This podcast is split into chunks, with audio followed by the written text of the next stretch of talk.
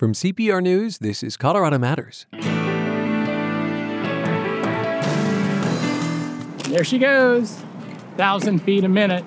Twice a day, they launch a hydrogen weather balloon in Grand Junction. Denver's balloon is grounded because of the helium shortage. How this low tech launch helps us understand global weather and climate. Where is this thing going to end up? Could end up well on the Mesa, could end up in Rifle. We had one end up in a golf course in Colorado Springs. Then we remember Holocaust survivor Eric Kahn, whose parents were sent to Auschwitz. He was taken in by a French Christian family. I had a garden level window I could look out of, and I was able to see the Nazis' boots marching up and down outside. Kahn died earlier this month. We'll listen back to our 2017 conversation. Thank you for supporting CPR. Every day, your membership is put to good work serving communities across our state. You ensure that news and music remain freely available to Coloradans everywhere. Your generosity helps make it all possible. This is Colorado Matters from CPR News and KRCC. I'm Ryan Warner. As weather and climate get more erratic, powerful computers help us understand the changes. But some of the data they crunch come from something pretty low tech balloons with what's called a radiosonde attached. Here's the rub. There's a helium shortage, which means the National Weather Service in Denver hasn't launched its balloon for months. So we traveled to Grand Junction, where there's a hydrogen balloon release, part of a twice daily global event. The balloons go up worldwide at the same time. Oh, it's an orchestration, a choreography. Yeah, midnight and noon, Greenwich Mean Time. We've come to the Grand Junction Airport to meet Dan Cuevas of the National Weather Service, who will inflate the balloon, attach a monitor to it called a radiosonde, and do the launch. Let me grab a balloon. We're going out these doors.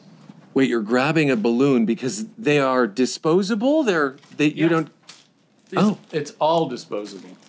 Where is this thing going to end up? Could end up well on the Mesa, could end up in Rifle. We had one end up in a golf course in Colorado Springs. And then do people retrieve them for you or The old instruments that we had had plastic postage paid pre addressed envelopes. Uh-huh. So if a person would find one, they would put it in the envelope, drop it in the mailbox, it would go back to Kansas City. If they could recondition it to the point where it would operate, they would Launch fix it it up, yeah, and send it back out into the field. We don't do that with the new radio radiosondes. They're just disposable. and they might be anywhere. And if I found one, I could keep it. Yeah. All right. I'm going to har- have my they're harmless. There's nothing dangerous about them. Now, you are filling this balloon up not with helium, Right. Hydrogen. hydrogen. Flammable. Highly. You got to be careful. Correct. I hate to say this, Dan, that weather balloon looks like a giant condom. I've never heard it called that, but okay. You have attached the balloon as you might a birthday balloon. Yeah, we attach it to the nozzle here, and then we'll turn the hydrogen flow on. We have stowed our cell phones away so that there's not any spark hazard. And oh, here, the hydrogen inflation safety system. Yeah, it's HISS for short. HISS. So we reset the software and we put it in standby. That turns on two exhaust fans up in the corners. oh, that's going to exhaust any excess gas. Yeah. Okay. Here we have our parachute, and every balloon that goes up has to have a parachute on it so that when the balloon bursts, the instrument will fall gently to the ground. Gently to the ground. Have there ever been collisions with things? Not that I have heard, Okay. but we're told that we have to have a parachute with every flight. So And that's how the balloon meets its demise? It bursts? it'll burst. It'll be finished inflating just a little bit bigger than what it is now. But as it goes up, because it's encountering less pressure, less air pressure, it's going to expand. And before it bursts, I'm told it will be as big as this room. Oh my goodness, it's the size of a very large garage before it bursts. Correct. And it gets so big and stretches so far, and it's so cold, it gets, the material gets brittle, eventually to the point where it just can't stretch anymore, and then it'll burst. Cold because it's going that high up. How high will this balloon go? It'll go 20 miles. 20 miles up? Correct. It'll go about two hours. It Goes up about a thousand feet a minute, and it'll it'll go up as long as 120 minutes before it bursts. Do you ever wish you were up with it, Dan? It's very cold up there. 60 degrees below zero. What is this measuring exactly? The sonde is measuring temperature, humidity, or the moisture content of the air, pressure, and wind speed, wind direction. How much of the forecasts that I rely on every day is based on the information that this balloon and radio sonde are helping gather? Across the continental United States, there's probably maybe 80 to 100 stations that put up balloons twice a day. The data that we get from the balloons all ends up, I believe, in Silver Spring, Maryland, Ah, where some of the fastest computers in the world are located. and that centralize and synthesize all this. Correct. That data is the backbone to the beginning of the forecasting process. Ooh, did it just finish? Yeah. It's a bit Willy Wonka looking, isn't it, Dan? Willy Wonka, yeah, yeah. We filled the balloon to lift between one and a half and two pounds. Oh, the radio sonde is not terribly heavy. No, the radiosonde basically is styrofoam and a few circuit boards and wiring. How many of these do you think you've done, these launches? Too many to count? I'd have to real, I'd have to stop and think about it. Yeah, that's, that's some high math. Okay, a lot. Every time I come to work, I do one. And you've been here since 90 something, right? 89. 89. And the balloon is too big to bring out of the door that we walked in, so you've got to use this garage door. I'm going to give the tower a call to get clearance to put the balloon in the air. Yeah, tower. Weather Service would like to launch a balloon. Alrighty, thank you. Does the tower ever tell you you can't launch? They've always, for the most part, it's almost like a reflex. They tell you, sure, go ahead. I was having trouble with one afternoon flight. I got, had a bad radiosonde. I had to turn it in and get another one, and it was taking up some time. So before I got to the point where I was ready to call the tower, they called me and said, don't release the balloon.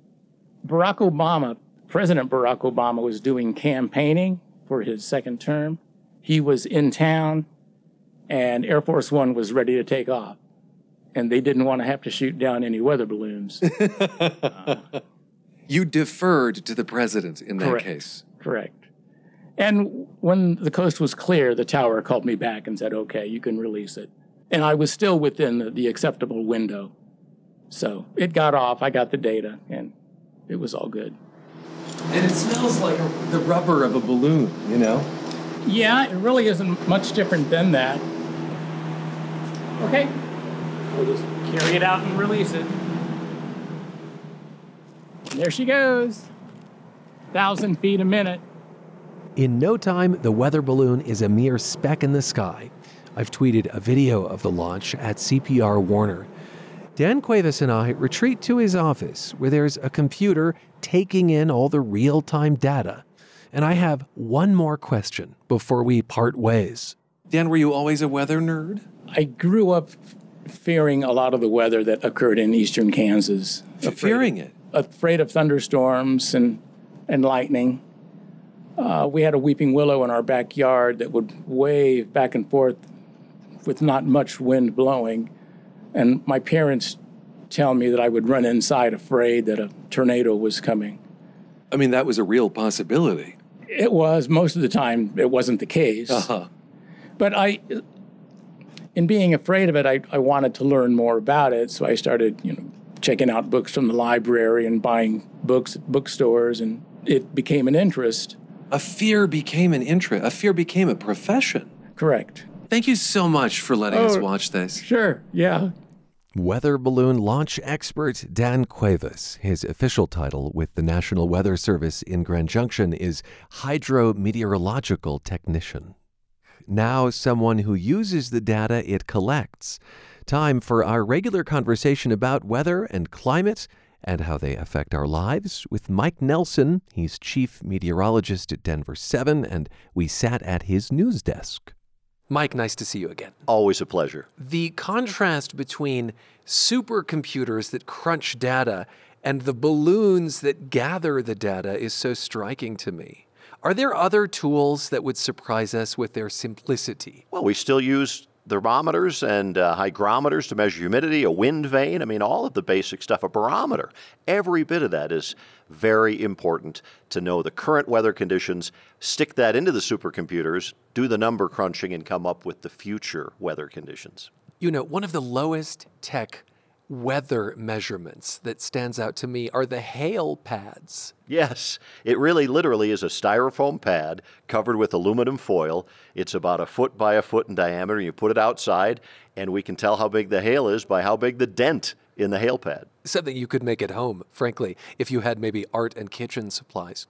Well, is it the case perhaps that you as a television meteorologist, have launched your own weather balloon. Is that what we're looking at here on the news desk? What we have here is my school talk kit.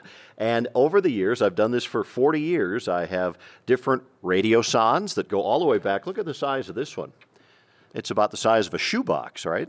I like to start with this one. This is back the kind that we used in the 1970s.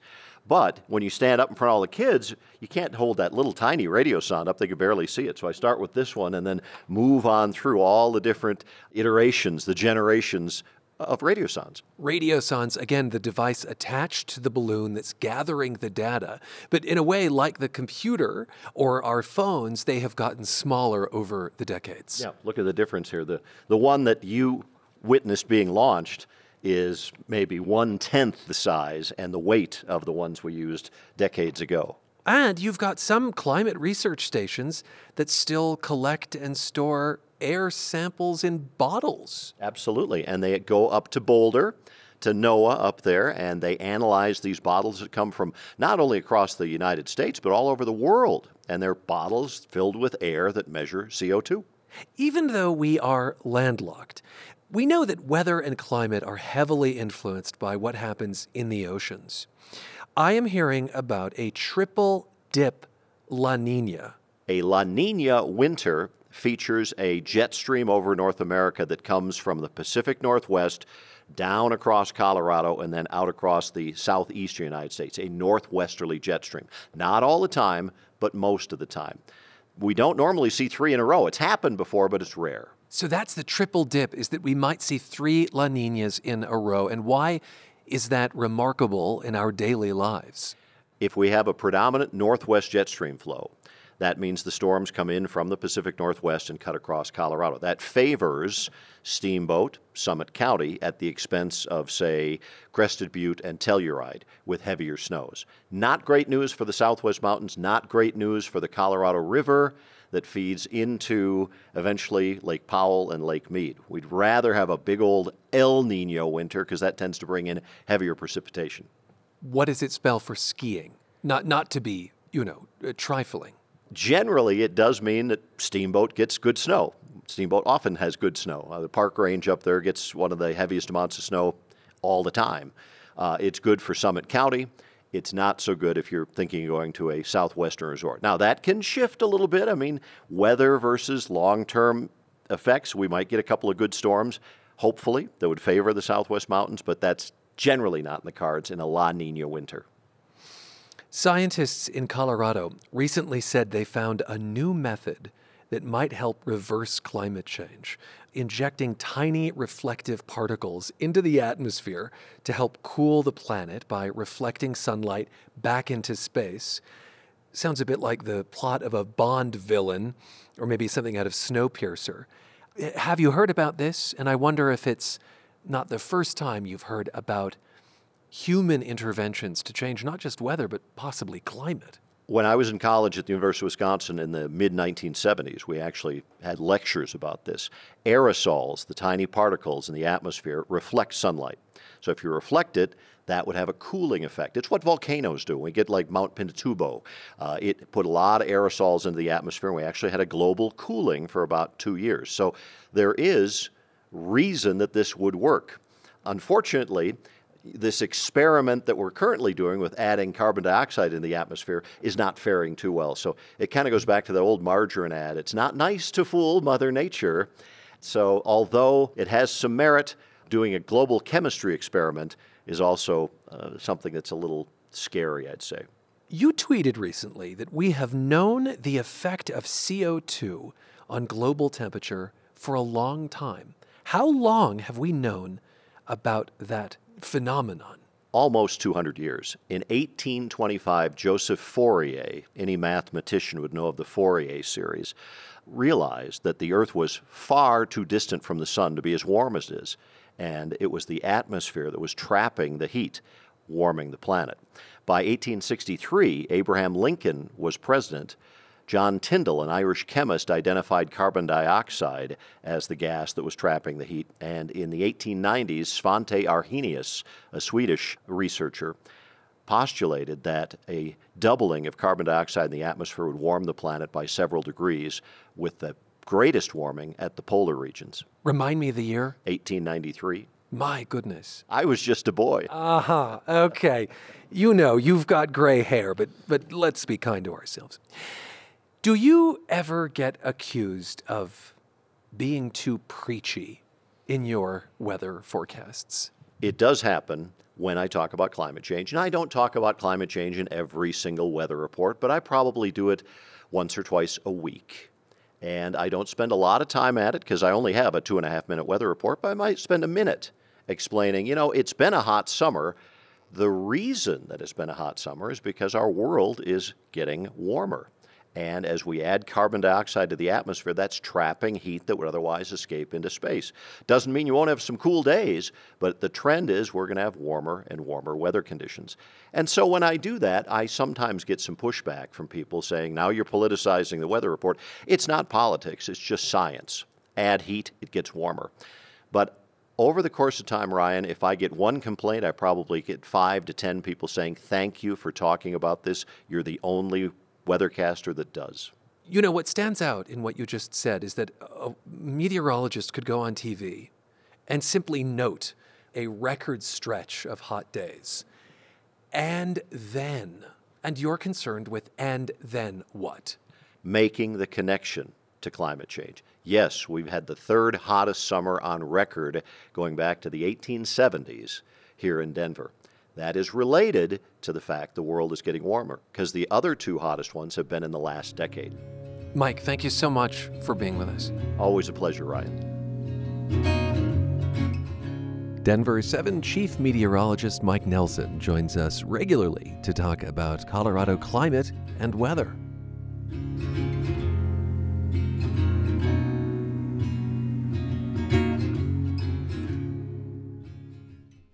Robots as companions, even caregivers? Yep, they're already in care settings. Here is Rebecca Romberg from CPR's Audio Innovations team. Say hello to an unusual guest who recently appeared at Aspen Ideas Health. Hello, I am Pepper. It's great to see you. I hope you are having a wonderful day. That voice belongs to Pepper, a humanoid robot Pepper can recognize your facial expressions and basic emotions. Pepper can tell you a joke. A robot, a Roomba, and a Norwegian walk into a bar. Or even help you remember a special time in your life. Would you like to relive some of your memories from the past? Helping people with their memories is an important part of Pepper's job. Computer science professor Arshia Khan programs Pepper and other humanoid robots to work in nursing homes. Khan says that her robots could help address a growing problem in healthcare. Here's Khan. Every three seconds, somebody is diagnosed with dementia. It's really scary. So in 2019, across the world, we have 55 million people with dementia. by 2050, we are going to have 139 million across the globe. That's a lot of people. So, this is a growing problem. We need to address it. Khan's work with robots is her way of rethinking how we care for the elderly at a time when the population is aging and nursing homes struggle to find workers. Khan brought a couple of her robots to the Aspen Ideas stage in June, and she gave the audience a preview of what the robots can do for people struggling with symptoms of dementia, like memory loss. The robots can lead patients in something called reminiscence therapy. So I'm going to do some demos over here. You have started reminiscent therapy for the resident. My tablet screen displays a bunch of your memories. Just say the name of any one of those and we will visit that. Graduation. You were such a great student. Remember the day of your graduation? It was such a memorable day. Your parents must be so proud of you. Using robots in nursing homes is pretty new territory. To make her robots successful, Khan designed what she calls an intelligent dementia friendly living space. In that space, the people the robots are helping don't need to know how to use technology. Khan's robots have sensors that allow them to react to what people are saying, doing, and even feeling. So, when my robots react to something, they are actually reacting to data that they are gathering from these spatial sensors. They learn from the behavior of the person, what the person does during the day, and then make recommendations as the day goes by. I'll give you an example. Like we have sensors in the chair. So, from the sensors that are in the chair, we can figure out the mood of the person. We can read the emotion using the robot, and we can actually gauge how they are doing emotionally, physiologically at that moment. Before they could actually use these robots in nursing homes, Khan and her team had to make sure that residents would feel comfortable having them around. And that's kind of tricky. A big part of that is how the robots look. Take Pepper, for example. Pepper is about four feet tall and is sleek and shiny white with big, cartoonish eyes. Pepper wasn't designed to look like a person. Pepper was designed to look like a fun, friendly, and kind of futuristic robot. Khan says if the robots didn't look that way, people might not accept them. The robots should not be very humanoid because if they're looking very human like, they find it creepy. The more humanoid the robot looks, the more they're afraid. The other thing is when it's more human like, the expectations rise. You know, so if it looks really human like and doesn't act like a human, then people would reject it. I have a couple of students actually looking into robot acceptance. How accepting are they of robots? There is an audience that, you know, is very resistive. When the robot approaches them and tells them, you know, it's time to take your medication, immediately you can see their posture changing. It's like, you are a machine, you're not going to tell me what to do. But the rest of the people were super excited about the robot. They were like, Can I take one home right now? Khan's team has worked with older adults to see what they want the robots to do. And they had a specific request. One of the requests that I got from the elderly, what they wanted the robots to do was tell dirty jokes. So actually, we programmed them to tell dirty jokes. So, which one of you requested the dirty jokes? I can't believe you've gotten to this age without hearing one. I guess you were pretty sheltered. If you really want to hear dirty jokes, you should hang out with the nursing staff. We won't share one of the dirty jokes, but Pepper does have some more appropriate humor. I went into Starbucks the other day and one of the baristas asked me if I wanted any coffee. Can you believe that? Me? I said, no, I don't need coffee. I'm already completely wired. Khan says robots could also help people in nursing homes live fuller lives by nudging them to do things they used to love. So, for example, let's say, you know, there is resident X, and resident X used to love to play chess. And now, you know, living in the nursing home doesn't get an opportunity and doesn't have the desire to actually go out and play chess with somebody. And so the robot would approach and say, hey, you know, I was playing with him from room 204, and he actually is really good at chess, and he beat me in chess. Can you believe that? How are you at chess? I heard you used to play chess too. So that's like a gentle encouragement to do the things that they used to do. Different robots specialize in different activities. Pepper has a sidekick, a much smaller robot with little arms and legs that can move. That robot leads elderly friendly exercises, like yoga. Hello, everyone. We are going to be in a comfortable seated position. Now keep your hands relaxed on your knees and slowly inhale and exhale like this.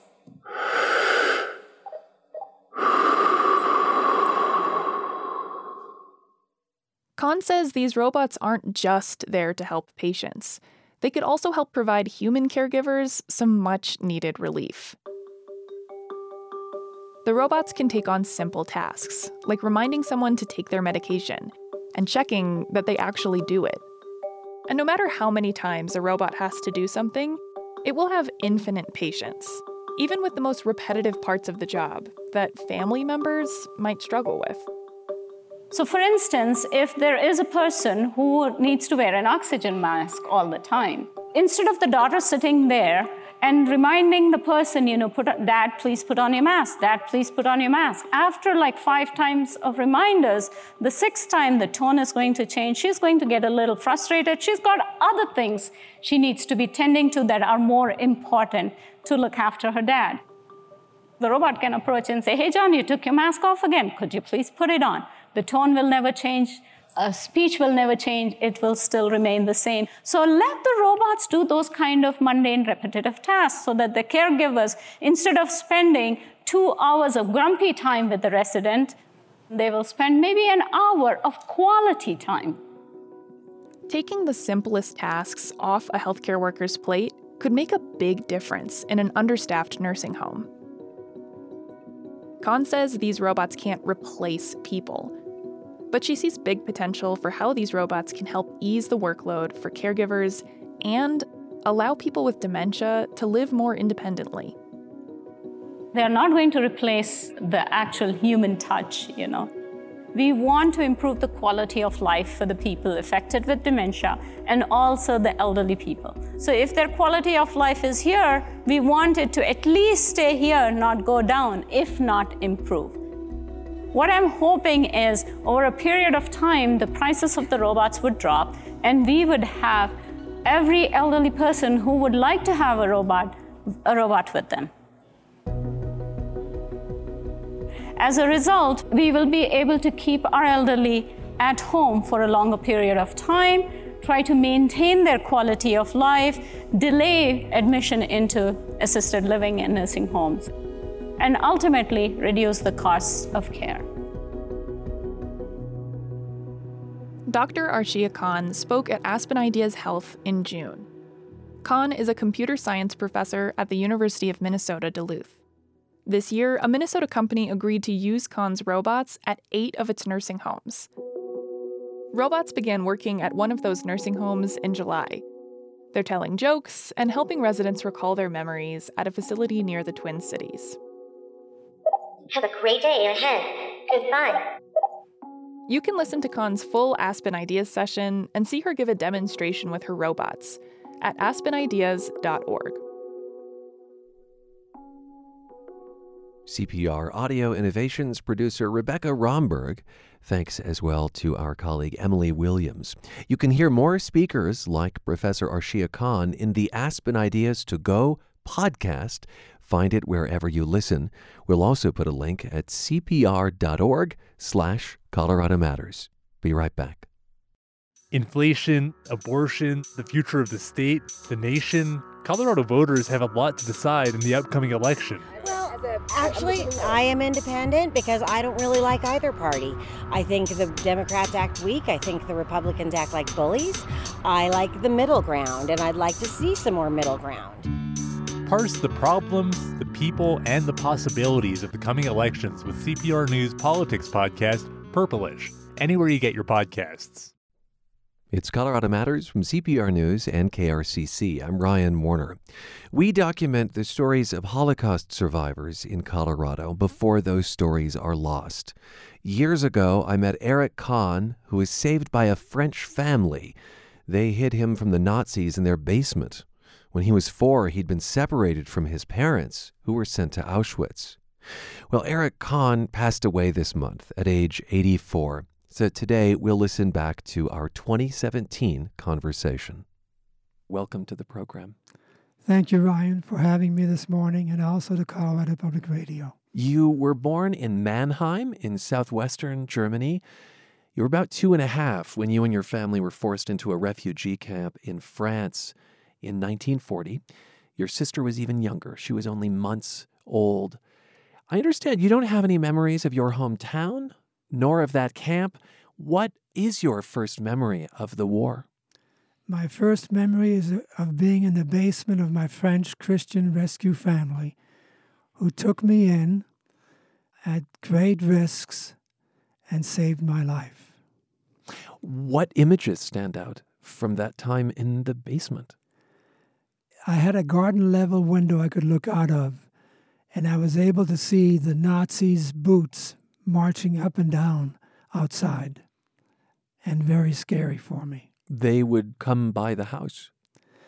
They would walk by. Fortunately, they never uh, attempted to come into the house to search the house, because if they had, I certainly would not be alive today to talk about it. But you were just four at this time, so I'm thinking you didn't have necessarily a profound understanding of the, the global forces at play. Did you fully understand why you were in the basement?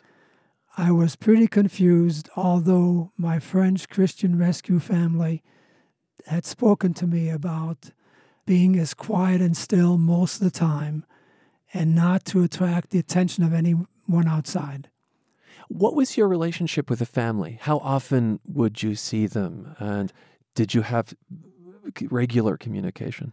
I looked forward to seeing them at mealtime most of the time, and they spent as much time as they could in that basement with me. And it, I felt very loving and taken care of. They were a part of the resistance in France. Um, did, did they have kids? As a matter of fact, that's another part of what I consider to be a miracle. They had two children of their own who were a little bit older than I was, and they had to make sure that their children did not talk about the little boy downstairs with their friends, because if they had, word would have gotten out. The Nazis would have searched the house. I would have been discovered, and not just me, but the whole family would have been taken away and most likely have wound up in a concentration camp. How often did you get to go outside and just feel the air on your skin? I didn't get to go outside very often, mostly at night when the Nazis had bedded down for the night. My family did take me out, and I was able to be outside and, and enjoy the fresh air. So it was members of the French resistance who had smuggled you and your sister out of that camp in France and to these homes. Uh, Nazi troops raided the camp and sent everyone, including your parents, to Auschwitz. Your mother went immediately to the gas chamber. I can't imagine how difficult a decision it was for your parents to part with their children. You are a parent. So, looking back at that, what do you think of their choice?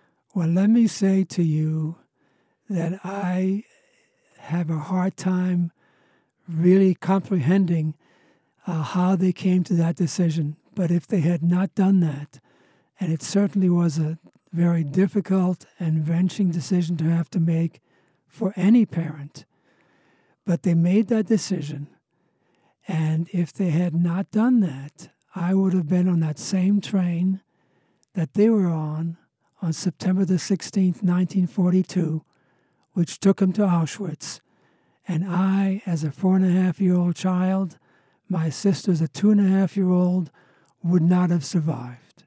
You and your sister were separated after being smuggled out of the French camp, and you later learned that she was about 10 miles from you. Um, you lived in that French family's basement for almost two years. Is that right, Eric? That's correct. And the interesting thing is that, as you say, she was less than 10 miles away from me. I had no idea, nor did my f- French family have any idea that she was there. We were reunited in 1944 in an orphanage outside of Paris. And that happened because, like the Nazis, who unfortunately kept very accurate and very detailed records, the French resistance also kept very accurate and detailed records, which meant that my French Christian rescue family, when the Nazis no longer occupied that part of France, had to give me up. And thus, the reunification with your sister was not by accident. That was a function of, of careful record keeping. But would you have recognized your sister those years later? As a matter of fact, I did not. I happened to be in the infirmary of that orphanage where we were reunited. They brought my sister in and introduced us together as sister and brother. How was that?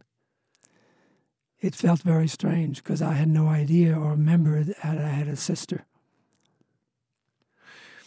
Your mother was murdered at Auschwitz, but your father survived, and Soviet forces liberated that death camp in January 1945. You and your sister reunited with him in Germany. How did that time in Auschwitz change your father and affect his ability to care for two children in, in what I have to imagine was just a wake of trauma and grief. He had survived Auschwitz, and physically he was okay. And he never, ever talked about what he had to do to survive. He told us a mother had died, he would not talk about her. And he really had suffered tremendously, traumatically. We lived with him for about four years he chose to begin early on to decide to send us to America to a better life. And I feel that he did that because he really wasn't sure how to take good care of us, even though he wanted to. And he also wanted to go on with his life because I also feel that my sister and I reminded him daily of our mother. Oh, my goodness, yeah. And that had to be very, very difficult for him. Was he affectionate? He tried to be. And he took very good care of us. He did have a German housekeeper who assisted him in taking care of us. At the time I was eight, my sister was six. Um, do you remember your mother at all? Or is it that you remember her through the stories you were told about her? I really have no memory of my mother, although I would like to say that the kind of person that I feel I've become, I attribute to her. She was, as I have learned, a very loving parent, and I just give a lot of credit to her, even though I only had four and a half years with her, for who the person I've become. I guess what I'm hearing and what you're saying there is that your your biology is her. Your your body is part her, your mind is part her, and in, absolutely in that way you have a bond. Yes, yeah. very definitely. Um, your father wasn't sure that he could take good care of you after what he'd experienced in the war, and the fact that you two reminded him so much of his late wife. And so you and your sister came to the U.S. in 1950 without your father. This was under the Displaced Persons Act. Congress passed it to allow people displaced by the Nazis to come to the U.S. And you lived with your grandparents in Pueblo. You were about 12, lived there for several years, but it became difficult for them to care for you both, uh, you and your sister. So you eventually ended up back in an orphanage. Is that right? That's correct. Let me say, if I may, Ryan, that my grandparents and my mother's five brothers and sisters, my aunts and uncles, had managed to get out of Germany in 1939. They promised our family they would do all they could to get us out, which of course did not happen. So we arrived in Pueblo, Colorado, where my grandparents lived, in the spring of 1950. We lived with them for three years. They got too old to take care of us. They retired to New York. They sent my sister and I to Denver. My sister lived in two foster homes that did not work out for her. I lived in one foster home that did not work out for me. So we both wound up in an orphanage in West Denver, where we each lived until we graduated high school. I think so often of how orphanages are depicted in movies, and, and, I think that they sound like a terrible place. Was that true of the orphanage in Denver? As a matter of fact, definitely not. Let me say that in terms of the orphanage in Denver, for the first time in my life, I felt really happy and content. The administrator of that orphanage, Jack Gerstensen, made it a point to give me the opportunities to become independent. He allowed me to work evenings at a supermarket. He eventually allowed me to get a driver's license and buy my own car. And he encouraged me to go to college. You eventually uh, went on to graduate from CU Boulder, got married, worked as a certified public accountant. So it sounds like he paved the way for all of that. But it's so interesting to be in an orphanage and not actually be an orphan. You, you had a living father at that time.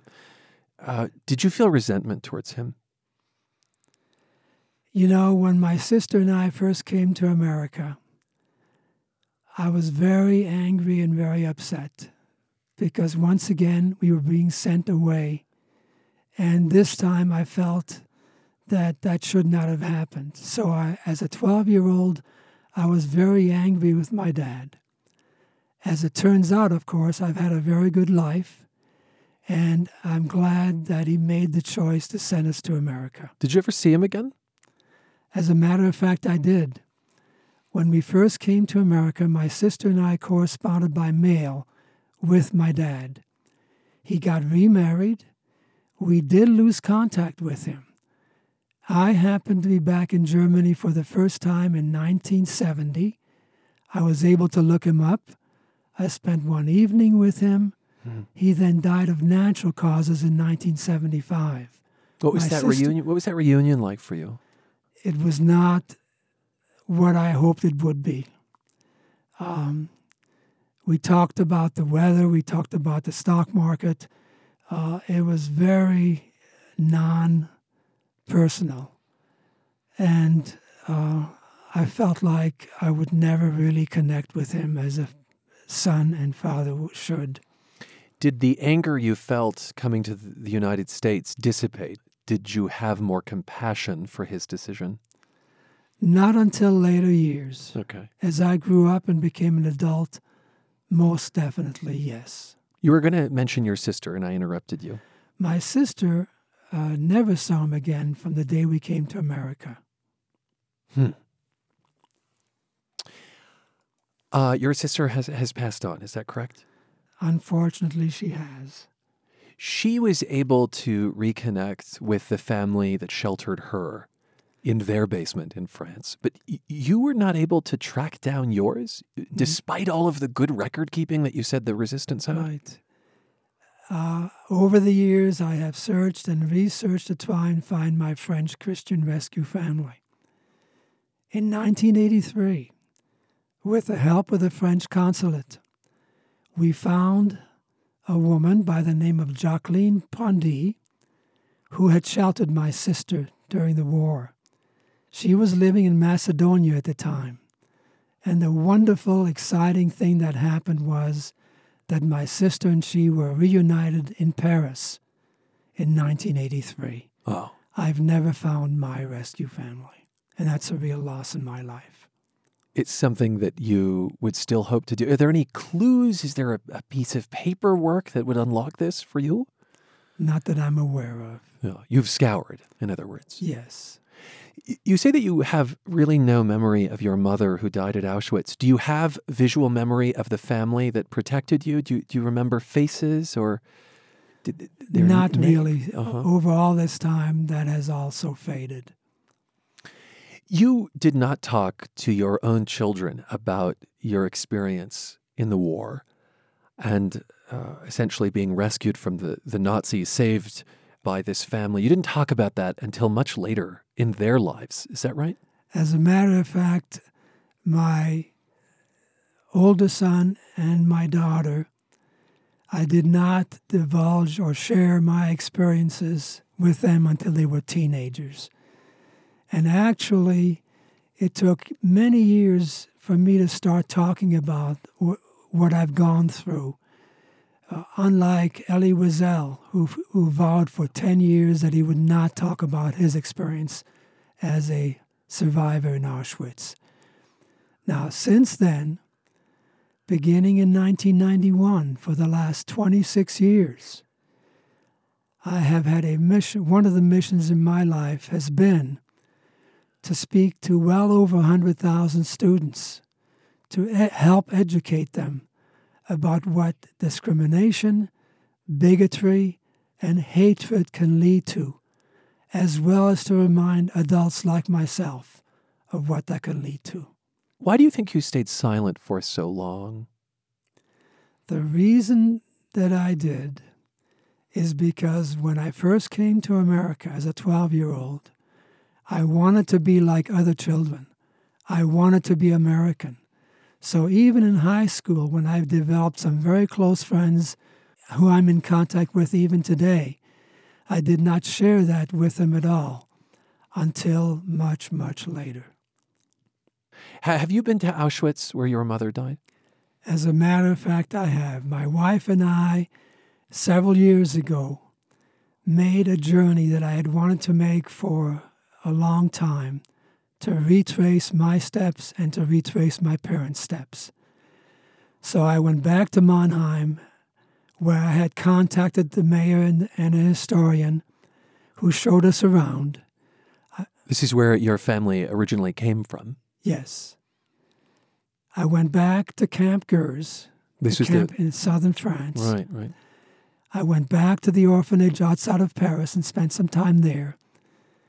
And we wound up in Auschwitz for me to say a final goodbye to my mother. Were you able to find out what happened to her exactly there? You know, again, one of the things that the Nazis did is to keep very accurate and detailed records. So there is documentation that she was sent to the gas chamber and died.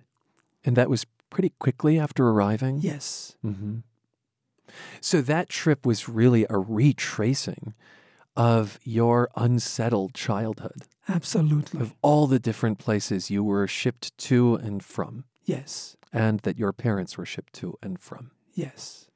Thank you for sharing your story with us. We appreciate it. Thank you, Ryan, for having me. Holocaust survivor Eric Cahn of Denver recorded in 2017. He died September 9th at age 84. And that is Colorado Matters for today. Grateful for your time. I'm Ryan Warner. You're with CPR News and KRCC.